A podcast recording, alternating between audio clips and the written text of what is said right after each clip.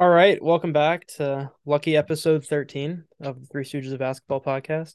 I'm joined as always by by uh, everyone's favorite um, speaker here in in Eric. I don't know anyone who could possibly um, take his place. Um, and then we got Mason who uh, made a little trip out out in the Northwest uh, this weekend. He'll, I'm sure he'll talk about that a little bit later. I did not go anywhere, so I'm going to be a little boring later on, but that's okay. Um, do we? Do you guys want to start with the with any transfer portal news in particular today? Obviously, you know the transfer portal is always doing its thing, and it's kind of a never ending cycle. But is there anything you want to talk about in particular um, to start things off here? I do, but I'll let Mason have the floor first. Um.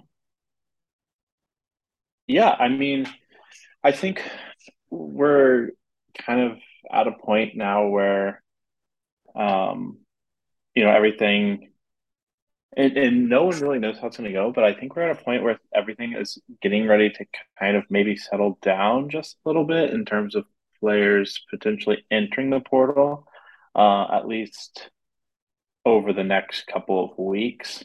Um, I'm sure, you know, as as everything, there's going to be surprises, but in, in terms of like big named kids getting into the portal. Um, I think we're probably past that point. There, there obviously have been a couple, um, you know, commitments over the past week to couple days, um, which I'm sure we'll kind of discuss. But, um, you know, I was there. There are a couple portal commits out there that I've been a little bit surprised about.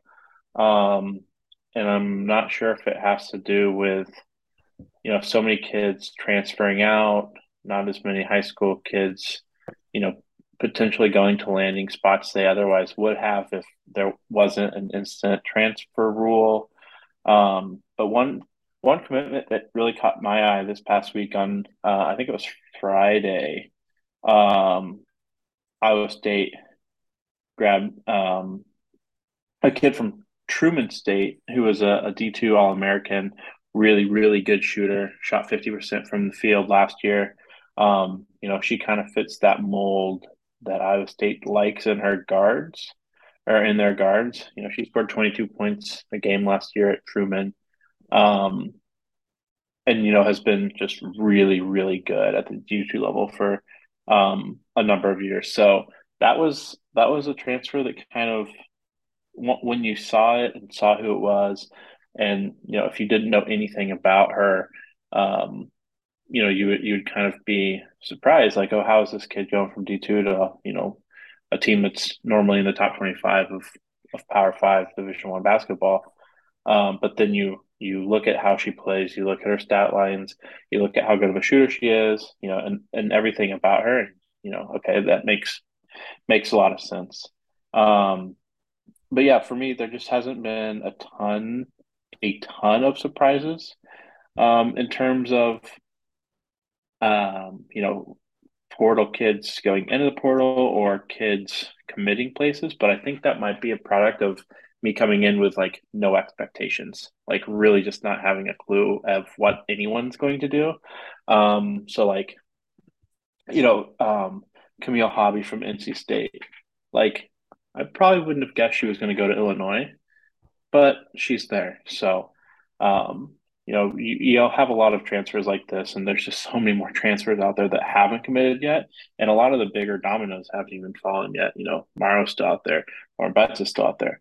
Hailey Van Lith, like all these kids that we've talked about for the last, you know, two weeks or whatever it's been, like they still haven't found a spot. So, um, yeah, I think the next you know month or so it's going to just be really really interesting and i think you'll see a flurry of commitments um, and with those commitments potentially some surprising you know people going into the portal as well.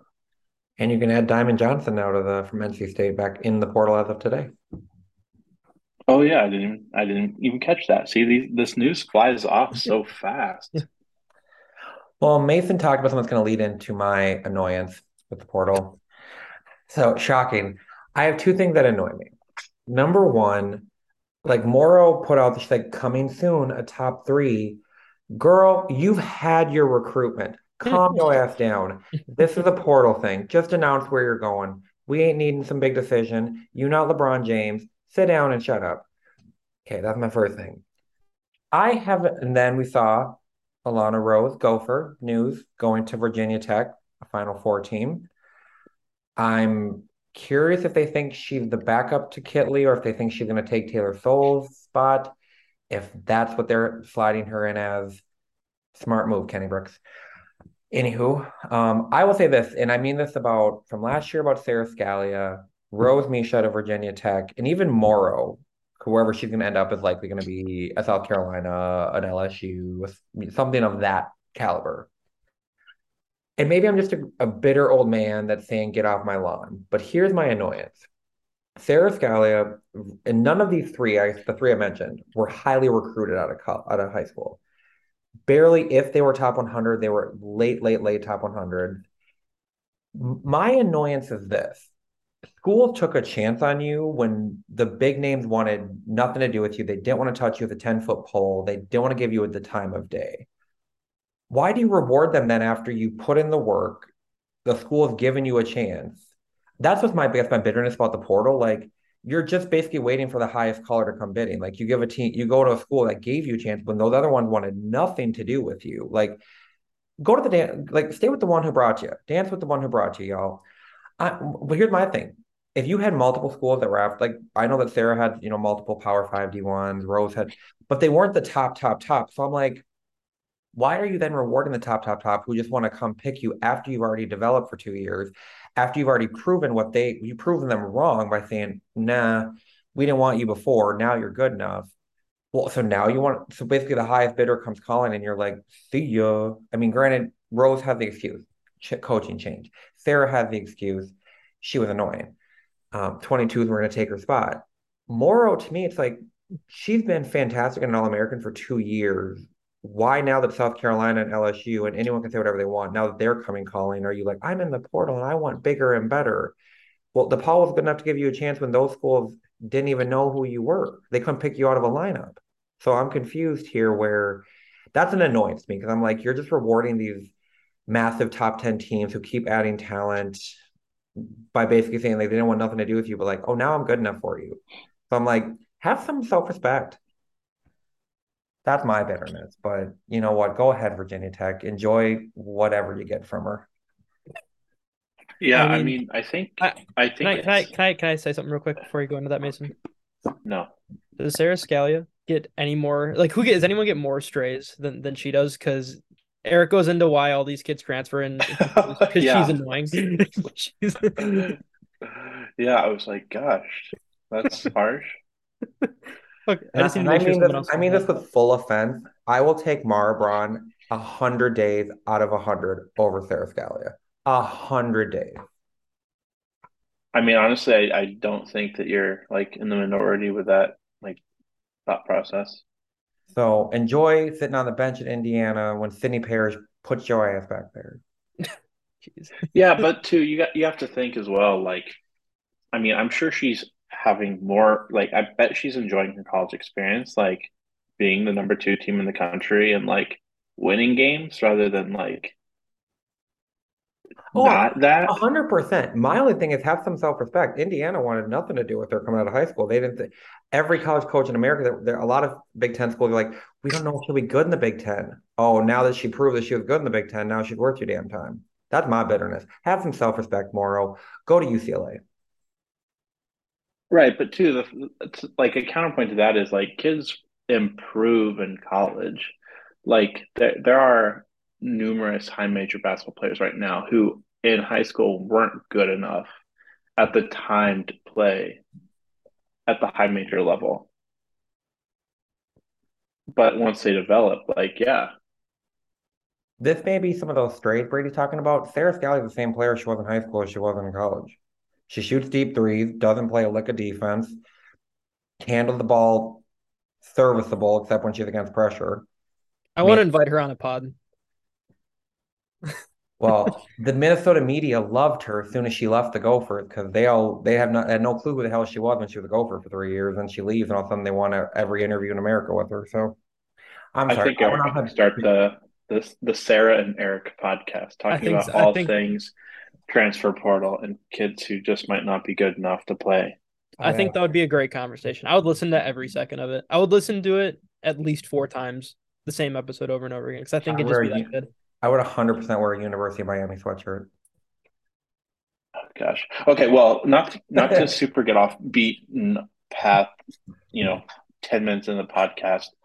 Um, but yeah, no, I I like the transfer portal. I think it, it's good for kids.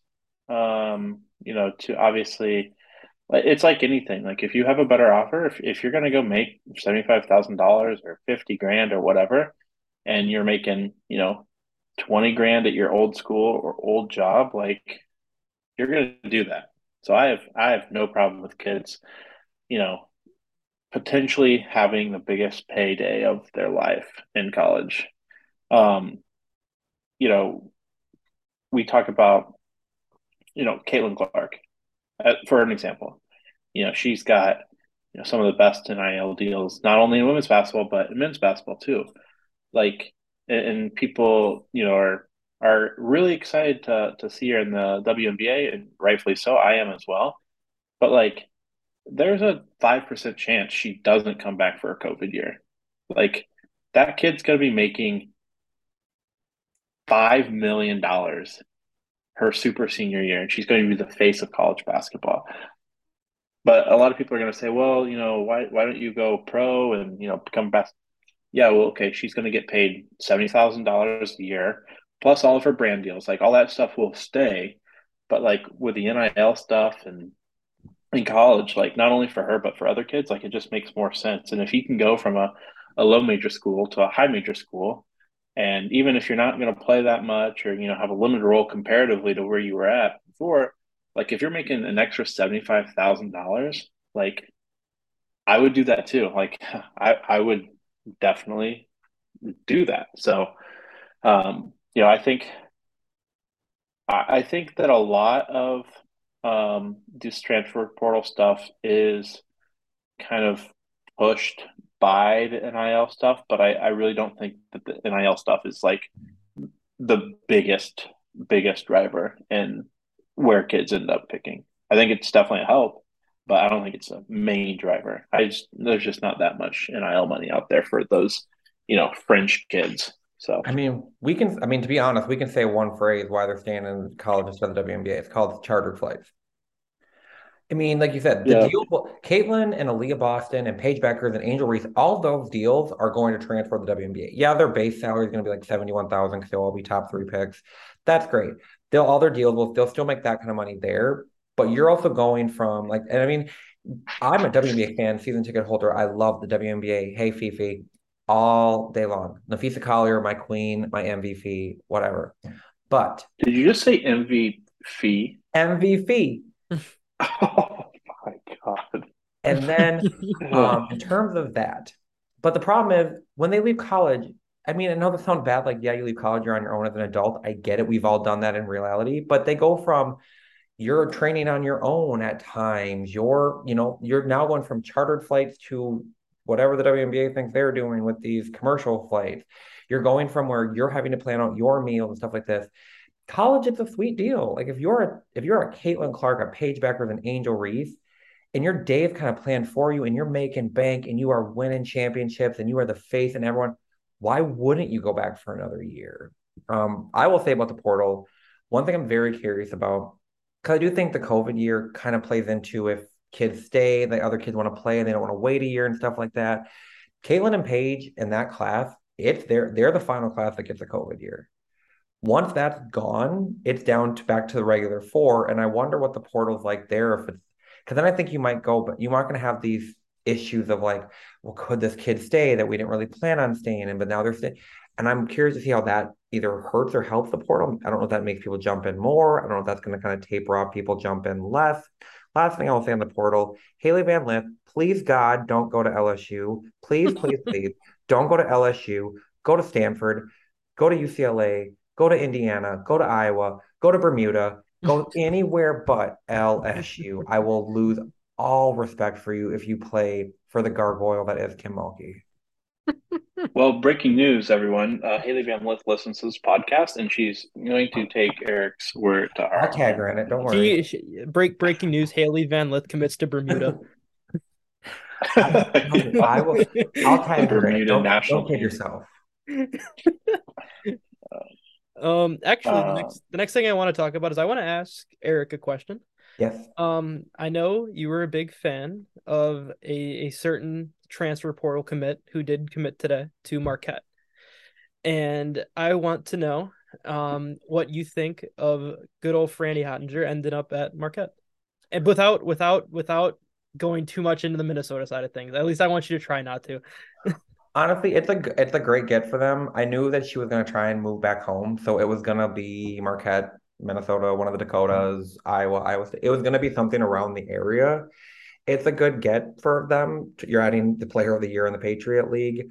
Um, I think she was the more of the two big names from Lehigh in the portal. Her and Kramer. I think she was the high, more highly sought after one. So good for her getting back home. She didn't go to the Badger, so um, I can live with that. Which my last thing I'll say is one of the funniest tweets I ever saw was when she committed. A Badger fan said, "Oh, I was hoping Wisconsin could have gotten her." I would love to live in whatever reality they're in that they thought they had any chance at getting Frannie Hottinger because dream big, reach for the stars. Well, to be fair, So, not a whole lot so of positives over there right now. do so you just let them have it. do you um do you remember Eric what offers Frannie had uh, coming out of high school? I don't know that by heart. 'cause- Well, first of all, it's North Harton, and hey, Bill. Uh, secondly, I wasn't doing junior offers at the time. I started December 2019, so I'm very anything of that class, like the 2017, 18. I'm very 19 even-ish. Even probably Paige's class, I'm iffy on. I'd say 21 to 22 is when I really started like knowing offers. So I don't. Oh, gotcha. Okay, I wasn't sure if she had like power. I don't. I know or for a fact she didn't have Minnesota one because we had Stollings. So and Stollings hated her own state. So. Okay, gotcha. I was just wondering. So, but good for her. I love their coach there as well. Now, I just want to once speak out to Megan. You got one already. You can le- let us have the other one. Jeez. Yeah, I, I and I assume you're referring to a certain Wilkie in in that. Is that Hey, Maddie. yeah, there it is. Um, do you guys want to go into uh kind of some of the things that you saw this weekend? Um, unless there's something else you want to talk about first with, regarding the transfer portal. I felt like it was a little bit quieter than it has been in the past because a lot of these kids are already in the portal. Um, or do you want to talk about some just general recruitment stuff before I mean, we get there? Portal is basically it, it's just kind of decision time now. Like the dominoes that have to fall are Morrow, Betts, Van Lith. We kind of see where the things go from there. You know, I said locally, Wilkie is a domino that I'd say Marquette and Minnesota fans are watching. I'm curious to see who Iowa uses that last spot on. I would love to know who it is. Mason, what's the what's the what's the update? Uh, not Hailey Van Lith. Okay, Betts or Morrow. Uh, money is on neither. Oh, how about Lauren Ware? Could be a possibility. Would be would be a good pickup. Because Lauren Ware, eh, North North Dakota kid. Yeah. Yep. Okay, North Dakota kid. Yep. Do you Uh, guys, do you guys want to talk about some of the things that you saw this weekend, or do you want to uh, do you want to talk about some just like general recruitment stuff? Because we did have some stuff happen over the past few weeks that I don't know if we all touched on yet. Um, I mean, one of them being, did we talk about uh Jordan Wood um getting out of her NLI, and then uh Teagan Mallegni also committed to Iowa, and I don't know if you want to talk about that. I'm sure Mason would have a little take on that, and and obviously like before Mason talks about it, Iowa probably recruits Wisconsin kids better than any school in Wisconsin does. Um and that's been a that's been the trend for a while. But um you know i'll, I'll i guess we'll just ask mason about this because after after this conversation i'm, I'm gonna be radio silent for a while just listen to you guys talk about uh all the fun you got to have in the gym. But uh i just want to know from from mason what is uh i mean I, I don't think you've gotten to see her very much before but i mean do you have any idea kind of like what kind of role you think she's to be playing when she gets there in 24 25 Yeah, so so like Brady said, um, yeah, Iowa does recruit Wisconsin like exceptionally well. Like it's it's been kind of crazy over the past couple of years. Like not only just like the talent that Iowa has pulled out of Wisconsin, but like then those kids being like super productive and like really like you know I don't know I can't think of the word right now but like paramount to Iowa's success. Like they've had a lot of like Wisconsin kids play like a critical role on their team, uh, and even this year, um, yeah, with with Warnock. Um, but yeah, so no, um, I think that the Iowa is really capitalizing on their success that they've had over the couple past couple, you know, of years with Caitlin, and and even before, you know, Iowa wasn't a slouch or anything before Caitlin Clark got there, you know. So let's not, you know, let's not forget that that they've always been, you know, under under Lisa Bluder, a really good program. Um, yeah, obviously for Iowa, like the the scholarship numbers are tight right now. Um, they only have, you know, one for the upcoming year. Um, I think they've got five kids coming in next year. I want to say, uh, four or five. Um, but yeah, I think Teagan's going to fill a role, and I think she's, you know, going to fill it fill it pretty quickly. Um, you know, I haven't like Brady, so I haven't seen that much of her, but from what he has told me about her and you know, just clips I've seen on social media and just um, you know, other scouting reports of her and stuff. Um, you know, I think she's gonna come in and kind of be one of those kids for Iowa that, you know, they probably kind of let, you know, run, you know, kind of a, a point forward type of position. I know she's not really and, and, feel free to jump in and correct me if I'm wrong, but you know, I don't think she's going to be really constrained to a uh, certain position within Iowa's system.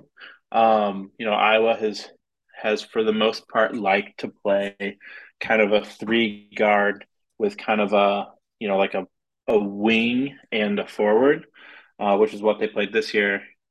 Um, you know, they three guards, and then you know they had Warnock, who's you know not really a forward, but not really a guard, who's kind of a tweener.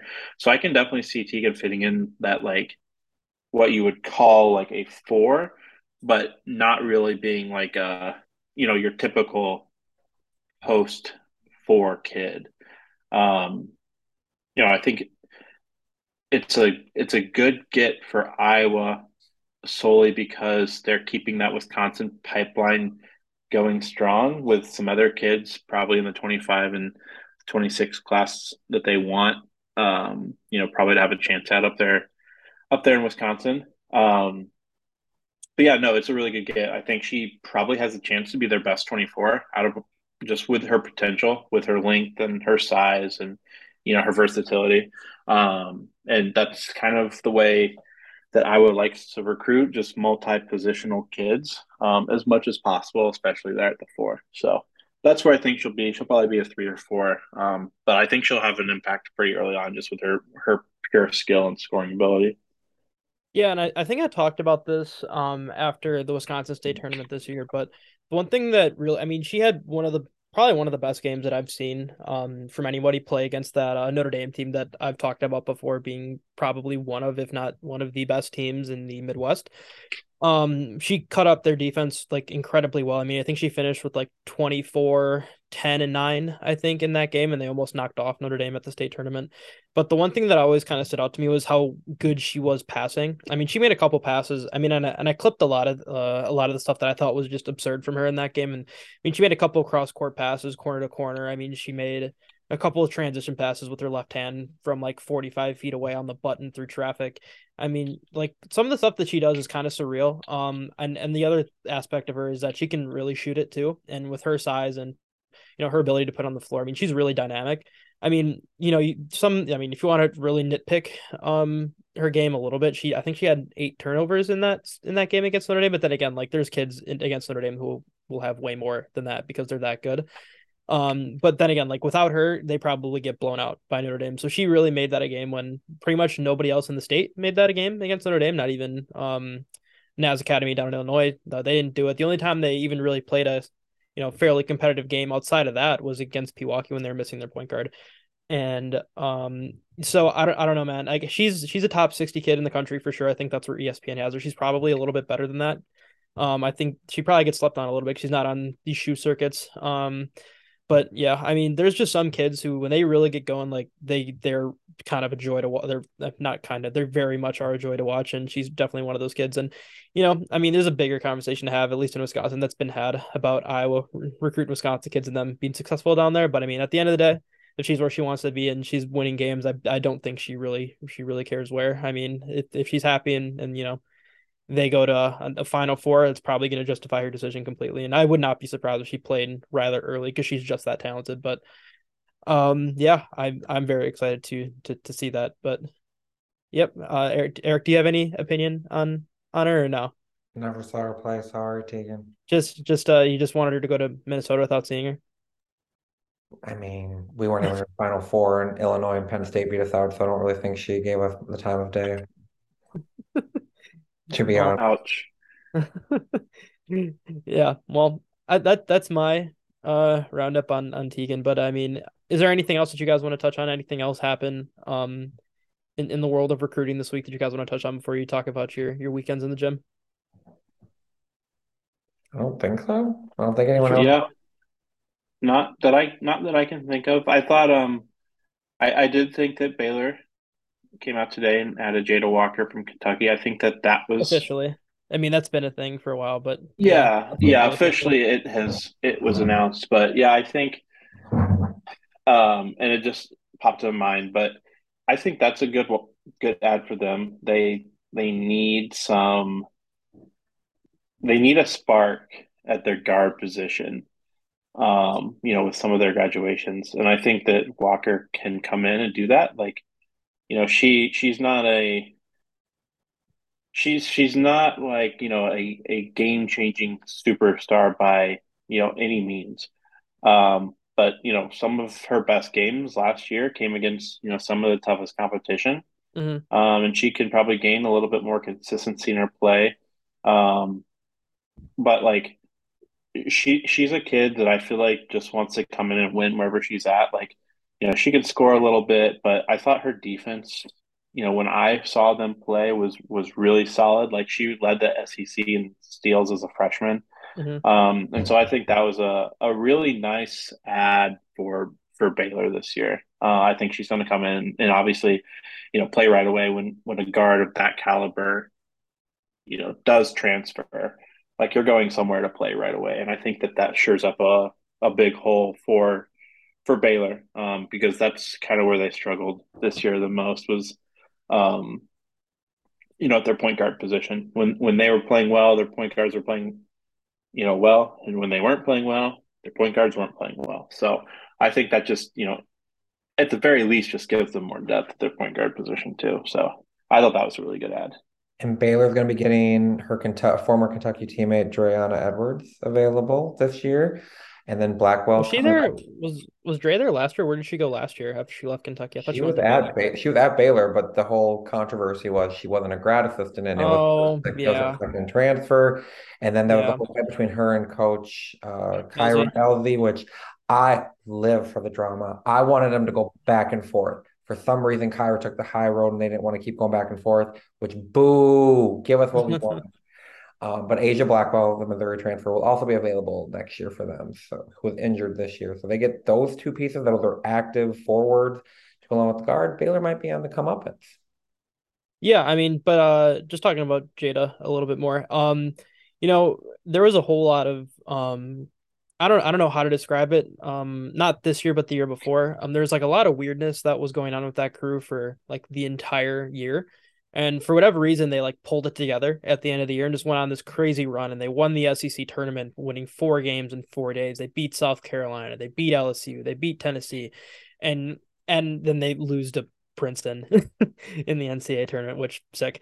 But I mean, the the one thing to point out about that I really want to point out about Jade is that she's just so like I, I can't I, I don't really know how she does it, but every time she I see her play, she just makes the right decision every time, which is just really helpful to keep an offense, you know, going forward. And, you know, having the talent around her that she did um two years ago with Rhyne Howard, um, with Jazz Massengill, um, Dre Edwards, and and all these kids that were just like good at good shooters, they can, you know, make things happen on their own. And all she had to do is just kind of orchestrate everything. I mean, that's when she's at her best And if that's what she does at Baylor, she's going to be fantastic. And you know, just have I'm, I'm and I'm sure Baylor has more talent than Kentucky did last year. So I'd firmly assume that she's going to be very good there. And plus, I mean, if you've ever seen a Kentucky game, um, when uh, Jade has been playing, I swear they mentioned that her dad's a coach, um, pro- no less than six times a broadcast, and it's so freaking annoying. Um, because I think the point got got across after the third time they said it. But I mean, she does like play like it. I mean, it makes like it makes sense. She's a coach's kid. She sees the floor really well. I mean, she's a five seven guard playing at you know some of the highest levels in college basketball. So you got to be really skilled to do that if you're playing uh, that undersized. So you know, super going to be super cool to see her playing at a at a place where she can thrive more so than she did at Kentucky. Unfortunate that she left my alma mater, but you know, as as is the world of the transfer portal. So you know, kind of you got to move on. Unfortunately. My Hurts favorite my part bit. when you were when you were talking about the SEC tournament, you're like they somehow pulled it together. Yeah, somehow his name is Rhyne Howard. I mean, part partially. I mean, when they played South Carolina, like she Rhyne did not have her best game that she had in that tournament. It was probably like her third. Don't best game the rookie well. of the year, Rhyne Howard. Oh no, she's great. Believe me, like that team is not winning the SEC tournament without Rhyne Howard. But there was a whole lot of other stuff that went into that run. I mean, one being that they just didn't miss from three like the entire tournament. Um, I think there was a couple like first quarters where they hit like five or six of them or something ridiculous like that, and that just kind of propelled them. Like making a bunch of threes is very much very much helpful to to uh, making stuff happen like like that in in a situation when you're a seven seed in the SEC tournament of all of all tournaments, beating some of the best teams in the country.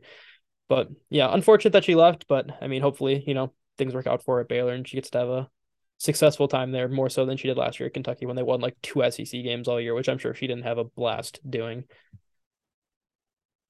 But I, I will I will step aside and, and let and let you fine gentlemen discuss your your weekends in, in Minnesota and uh in, in the great northwest as as they call it out in Washington. So the floor is yours, gentlemen. Mason, yeah, I'll live. Yeah, I'll I'll go ahead and go first just because mine's gonna probably be a little shorter just because um, you know, a lot of these names and players and programs and teams will be very unfamiliar, so I don't want to, you know, go super in depth. So I'll just hit on a couple, uh, a couple kids and maybe a program or two. Um, so yeah, this weekend I was up in uh, Seattle, Washington, at an event hosted by West Coast Elite and FBC.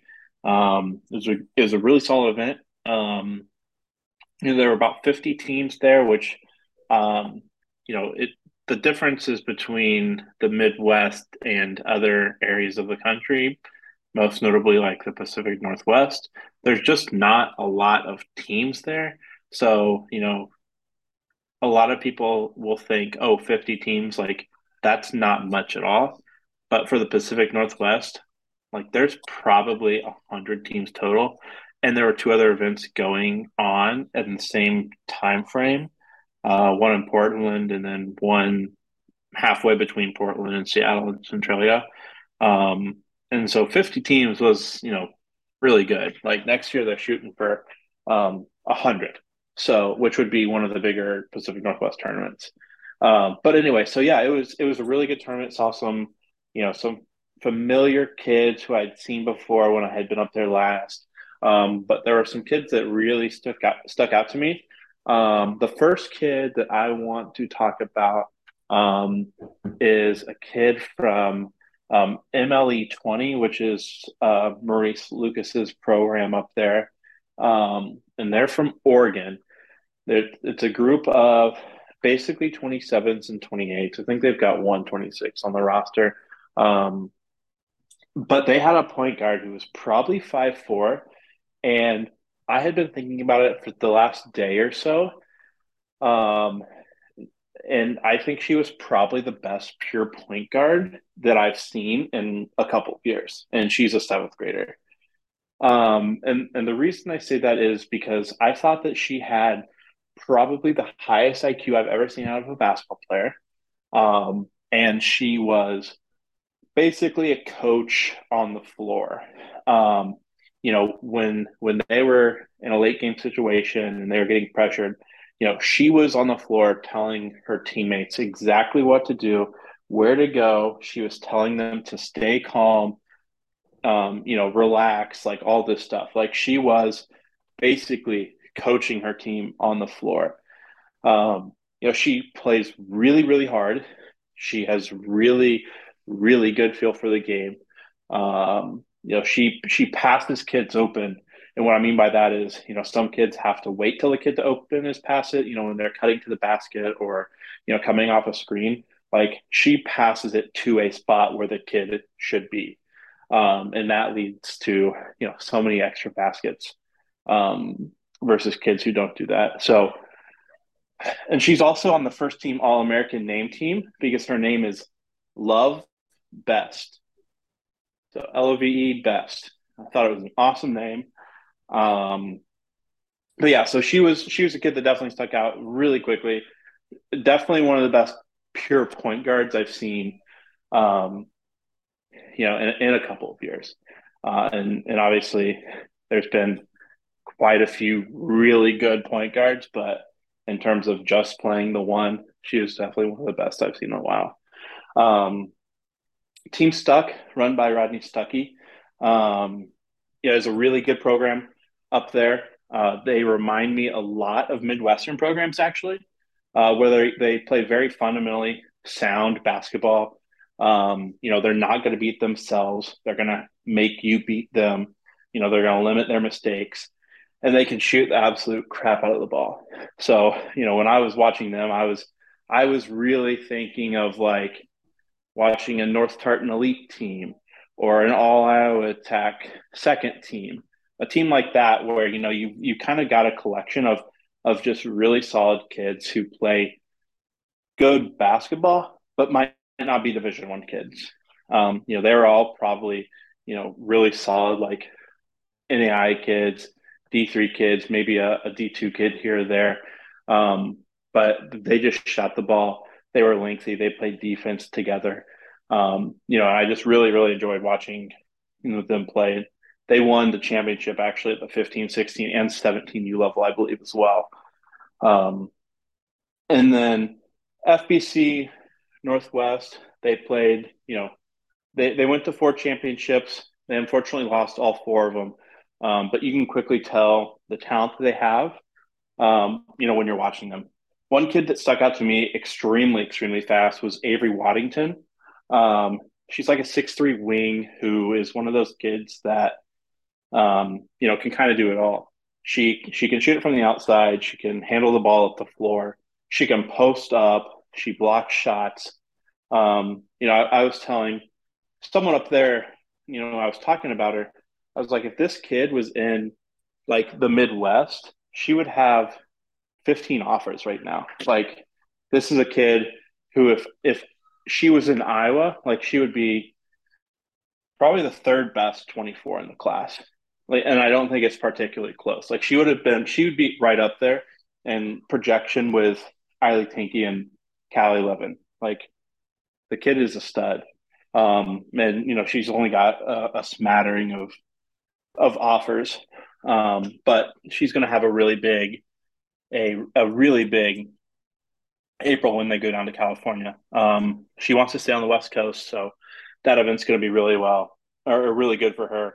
Um, you know, as long as she plays really well, like she can. Um, and then one other kid that I wanted to talk about just super quick was um, Ellery Burke Brown from Team Stuck. Um, she's a 26, uh, but the kid is, you know, in, in every sense of the word, a baller.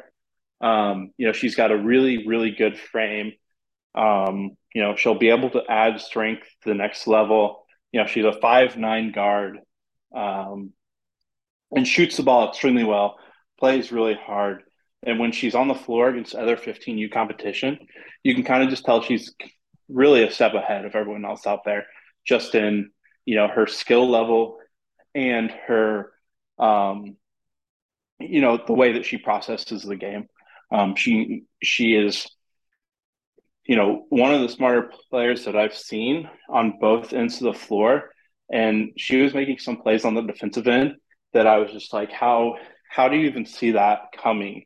You know, so she she reads, um, you know, cues on the offensive players really well, um, and is able to pick up kind of what they're getting ready to do the ball uh, before they, you know, before they pass it or before they dribble it or even you know before they before they shoot it um, so i won't bore bore us anymore with with random kids' names that you guys will never see nor hear of again.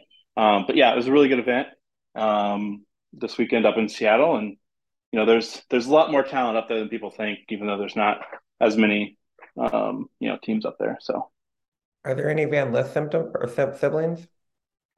Um, I don't believe so. I think she's an only child, but I could be wrong. That was honestly just a guess, but I don't think so. I I don't think there's. I don't think she has a younger, a younger sibling. Imagine she has like eight brothers and sisters.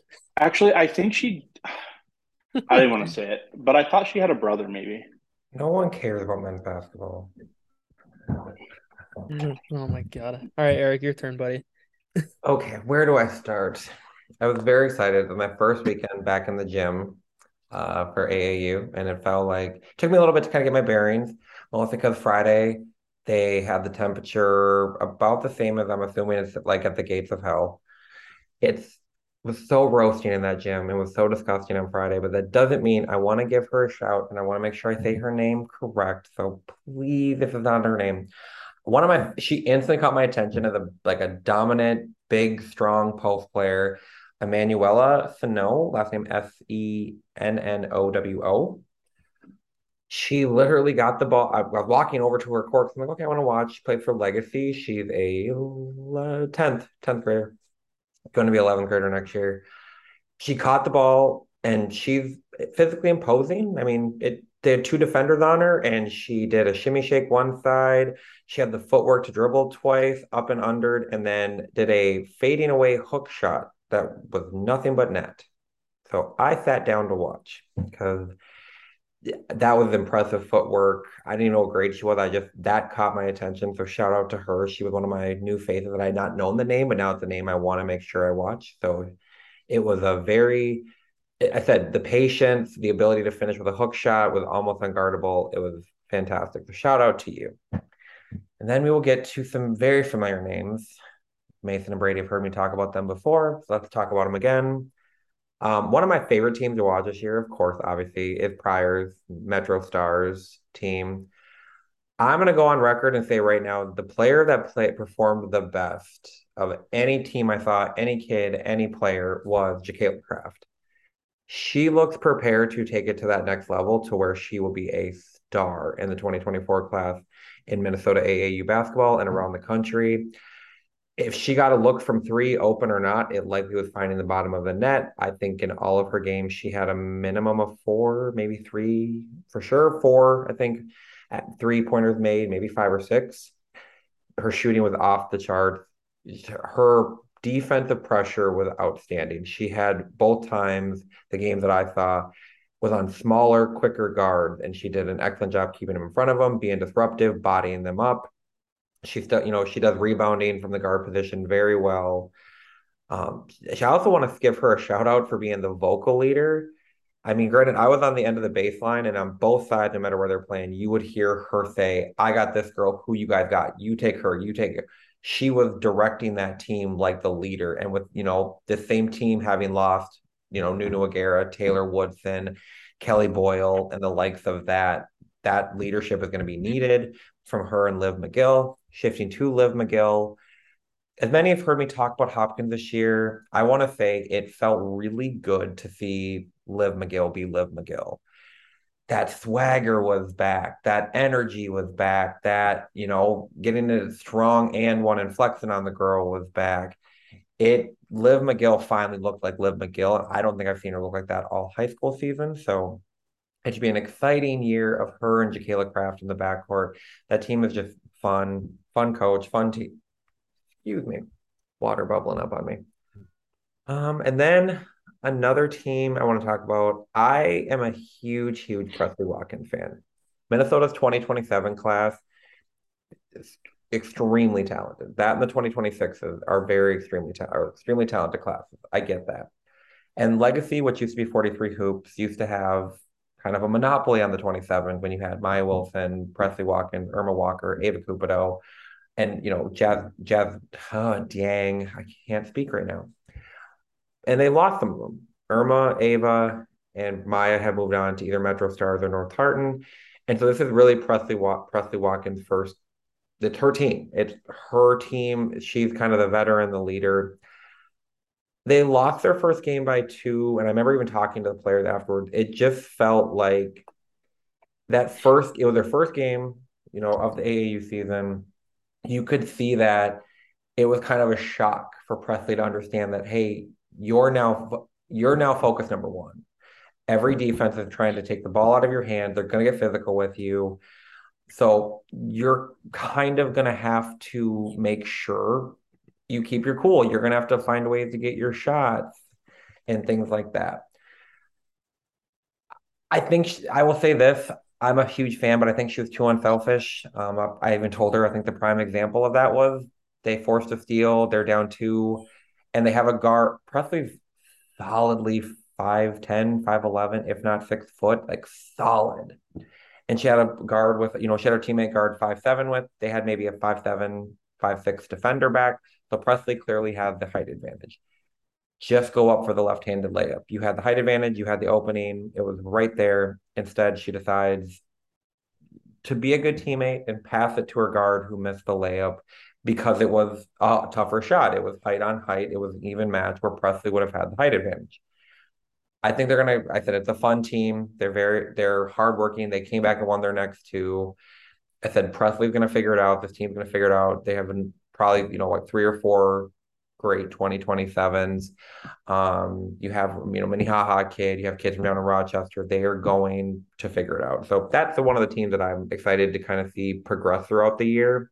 Whereas Metro Stars, they already look really good. So shout out Jakayla Craft. I will do a TikTok dance with you any anytime this summer because you're playing at that level. So I just feel like dancing watching you. You're amazing. Um, I'm ex- I've seen her before. This might be a controversial take, so Mason, please don't hate me. Seeing Jenica Lewis in person, very good, very talented. Three point shot, smooth butter. I kind of if I've seen a lot of like she's the top 2026 in the country. I was kind I, of I already know where this is going. I was and I and I would say I would say I think that was just as an aside, I think that was like a couple years ago. Like I don't think anyone thinks she's the top 26 in the country right now. I thought ESPN had her up there, but I could be wrong. Well, she's on the watch list. She's not on the top five. So they ranked the top five, and I thought she was number one. They did the top five and then 24 watch list, which was oh, was she? I did not Yeah. think she was. I could be wrong, but uh, and I can look not- it up. and I think she's very good. I just was kind of like again, especially against McGill and like Cr- Kraft. I kind of expected her to give that energy of like top player in the country energy, and it felt like don't get me wrong. Liv McGill going to Florida, Kayla Kraft, who I I'll blame money on now with a D one kid. They really were able to kind of either frustrate her or kind of get her out of her game to where she she I would expect Jenica to take over that game. It don't get me wrong, it was a very physical game. I do not feel bad. I do not envy these girls with the amount of contact they're taking in AAU. Listen, I'm letting you know right now, I almost got taken out myself and I was sitting on the sideline. So it's a physical game, but I just I was I was in, I was a little taken back that Jenica was able to kind of be taken out of her game so easily in the second half from the Metro Stars team. That's what I will say. And I know where Brady was going with this. She wasn't playing this weekend, so we're not going to say it. So, but uh, don't get me wrong, Jenica was very good. I was just waiting for kind of that that I'm the top, you know, that top player, like I'm going to take over the game type mentality, if that makes sense. Yeah, I mean, so so she doesn't really have Jenica's to. not. Yeah, I was gonna say she's one of those kids who aren't gonna be, you know, like like for example, like a Maddyn Greenway. Like you will always, and I know that I'm surprised that I'm the first person to but um, yeah, like she's not like, you know, a Maddyn Greenway or you know Olive McGill or you know who whoever you want to name, where she's gonna you know be super flashy and like you'll know that she's got the ball in her hands, um, and you'll you'll just kind of watch her the entire game. Like she's gonna be, you know, kind of that kid that you know scores her you know 15 to 17 points a game, but also has you know seven assists, doesn't turn the ball over plays really solid defense, grabs a couple of rebounds. Like her her and, and this might be, yeah, it's really hard to project 2026 as this early. You know, I don't think her her ceiling is as high as some of the kids in the country in the 2026 class. Obviously, like you, you can't really compete with the ceiling of like super athletic and skilled like six three six four kids. Um, but like I think she has like one of the the highest floors in the class because she's not going to you know like lose you games and she's going to continually get better. Now there's there's not a you know it's it's hard to pick at an area where she can really improve because she's really good at all areas of the game. But like, you know, she can have you know subtle improvements in all facets of her game, you know, going through you know her her high school career. And it might be something where, you know, you know, some kids have to improve their three-point shooting or have to improve their finishing. But she's already really good at that. So like an improvement for her might be instead of shooting you know, shooting 35% her freshman year of high school. Now she's shooting 40%. So it, it's going to be like little subtle improvements like that. Um, but yeah, to answer, you know, so she was not in the top five of the 2026 class uh, in the ESPN rankings. Jerzy Robinson was number one from Arizona, and that kid is legitimate. She is really good. She's a six foot guard. So just to kind of get off a tangent and go through the top five here in 2026, uh, Jordan Jackson is a very skilled guard from uh, I think she's from Washington D.C. and she's six yep. one. Um, Olivia Vukosa um, is I've seen her play before, and she is like one of the most dominant post players. I think she's the big most post, skilled. Like, ain't it like Big O with her nickname? Yeah, and she's okay. six four. Like I've seen, I saw her play in I want to say it was at TOC last year and like the kid is going to be a stud, like crazy good. Um, and then number four is Monica Woloziko. Who knows if I pronounced that right? I'm gonna bet no. Um, but like she's already got offers from South Carolina and Stanford and Tennessee. Um, you know, according to ESPN's write up. Um, I haven't seen her, but you know, when you're a six two forward, you know, you're averaging a double double for you know one of the best high school programs, you know, in in pretty much the country year over year, like you know you're you're in really good company. Um, and then Kelsey Andrews is like a six three kid who uh, I've seen before with FBC United because um, she played 17U with them, and I saw them uh, last summer. And she's a kid who probably not many people know about just because um, I remember near the end of the summer she hurt her knee, I believe it was, and didn't play this high school season. Um, but that's a kid who's you know going to be really good and ranked number five. Um, you know when she when she gets back super healthy. Um, but yeah, so no, Jenica's not. I would say she's probably a top ten kid in the class. But you know, I had that conversation with uh, another national guy this weekend. Was you know how how good can Jenica actually get? And um, you know, he's like, oh yeah, she's definitely like a top ten kid in the class. So, um, not to steal your, not to steal your thunder, but I don't think it's controversial at all. My thing that it might be a situation of I think I had not a complaint, I'll say uh maybe a gripe or a thorn in the side with Jenica that I maybe have well, I had with Tessa Johnson for a few years, and I've even told her this.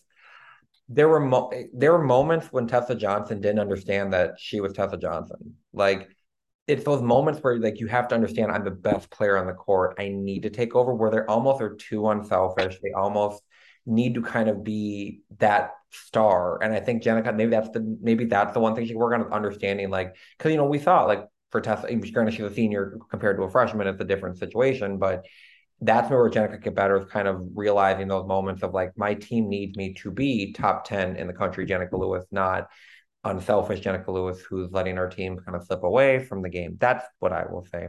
But I do have a question, Mason. Do you have Maddyn in your top 10?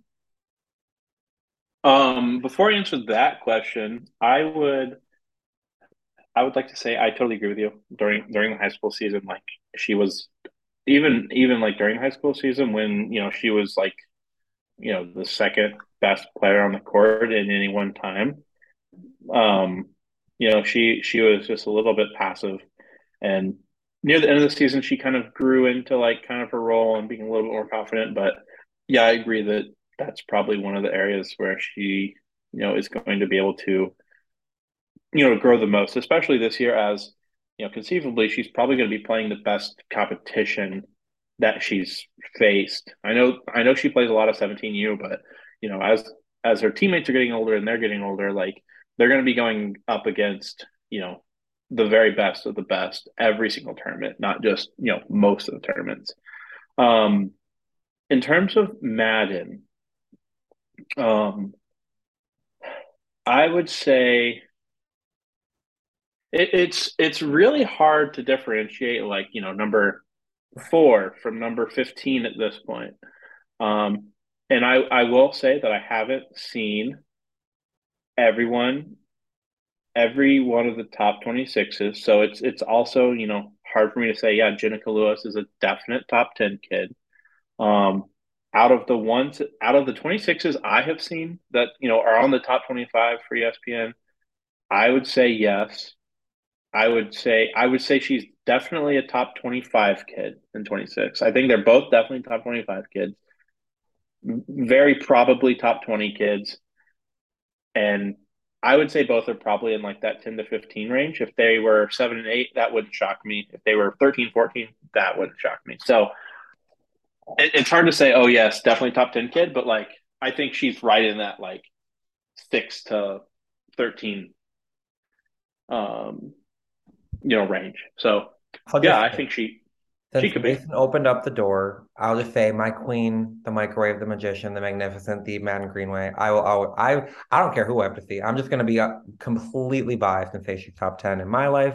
But hey, I didn't bring her up first in the podcast. Episode 13, I'm finally wearing off on Mason and Brady. We're bringing up the queen, the microwave, the magician, the magnificent. So I only got two more players to highlight, and then I'll shut up about AAU. I promise.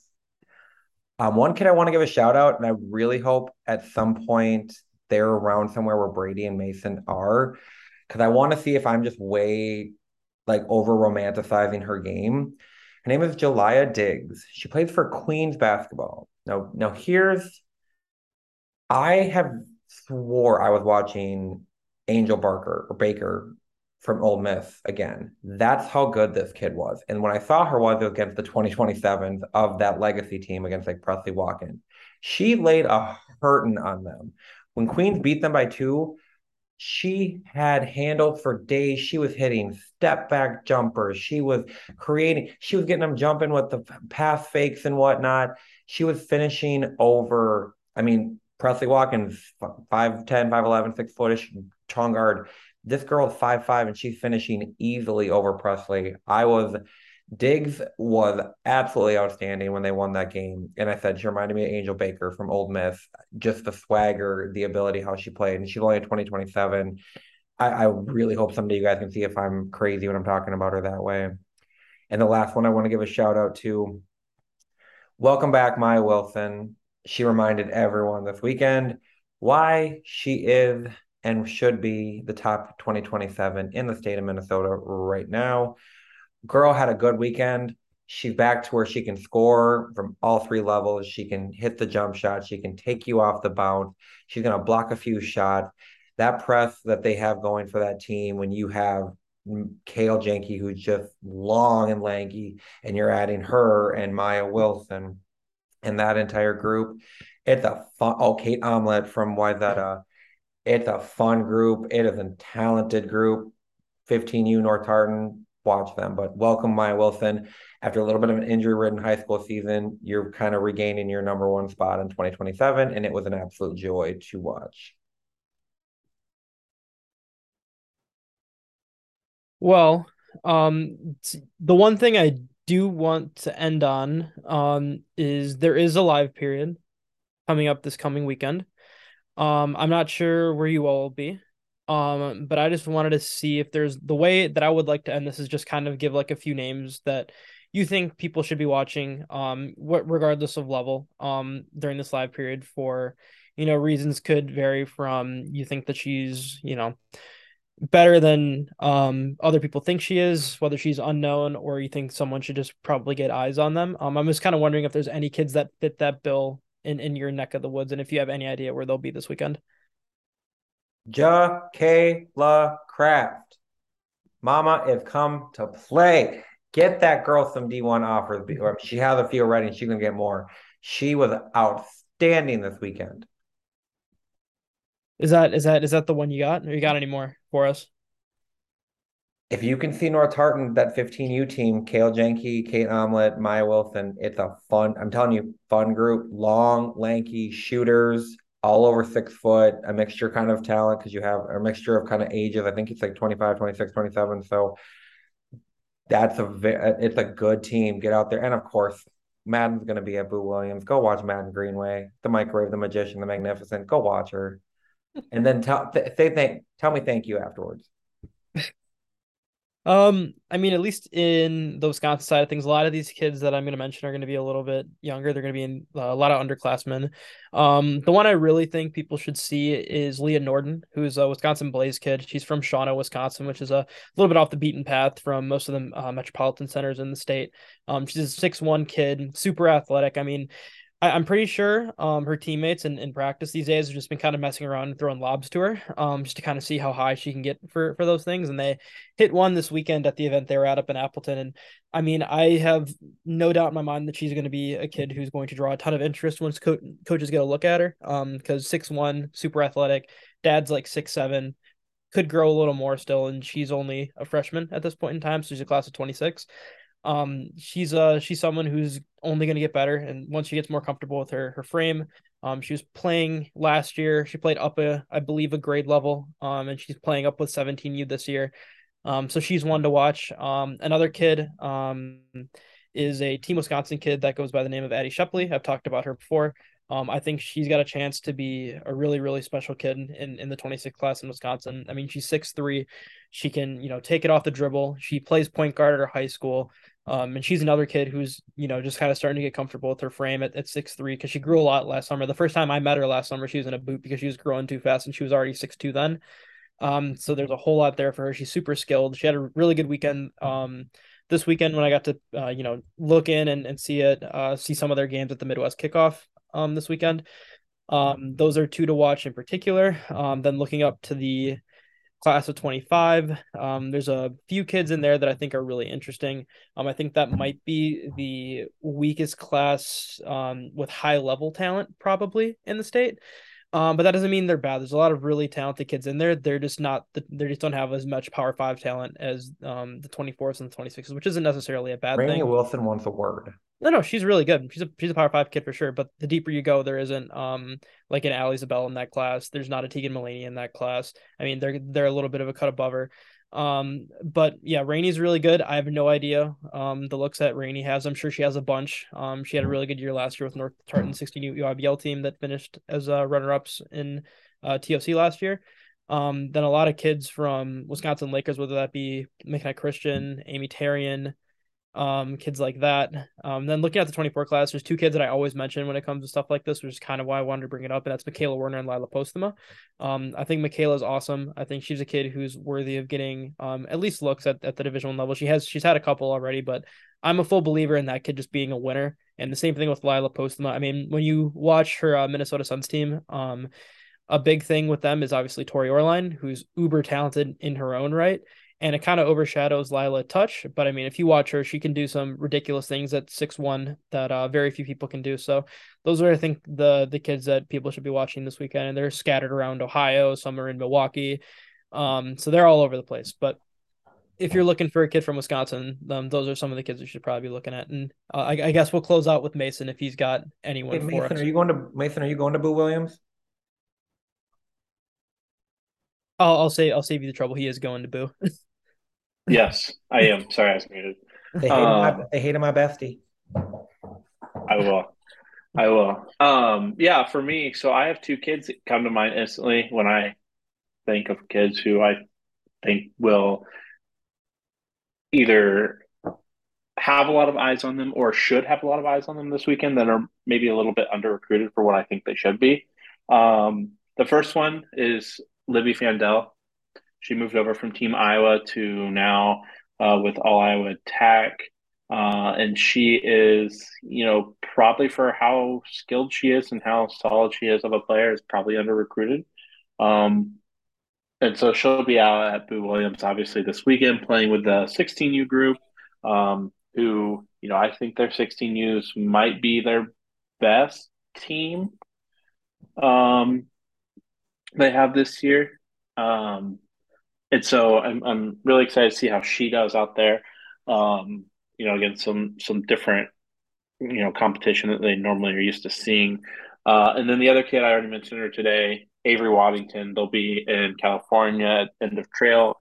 Uh, they'll have a bunch of Adidas teams out there because uh, Adidas doesn't have a, a stop this weekend. Um, so she'll be playing some really good competition. Um, we'll have a lot of eyes on her out there. Um, you know that whole team's littered with Division One prospects. Um, but yeah, I'll be at Boo Williams. I'm really excited.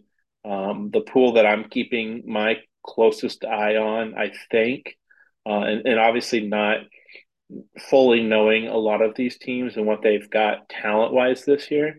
Um, but the the pool that I'm looking at the most right now in 17U is um, Pro Skills, Kentucky Premier, Alabama Southern Stars, and Cal Sparks. Like Kentucky Premier obviously hasn't been as good as they used to be, um, but they do have a couple kids coming in there this year.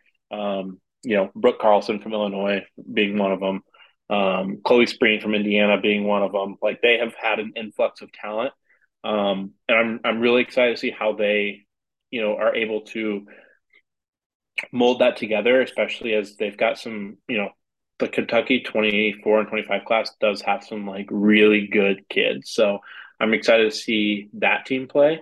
Um, and, you know, especially with against Cal Sparks and Pro Skills and Southern Stars, who are one of the better teams, um, you know, year in and year out. Um, all Iowa attack this weekend, and, and all the pools are the same for each grade level in, in the EYBL uh, All Iowa Attacks, and with Cy-Fair, Tree of Hope, and Sports City Angels. Um, obviously, Cy-Fair is really, really good. Tree of Hope has been down as of the last couple years. Sports City Angels are a combination of Sports City U and I think Cincy Angels that they combined. Um, and they didn't play that well this weekend in the Western PA Brooms tip off. Um, so we'll see if that's a product of them being down or just you know trying to get their legs under them for the first tournament.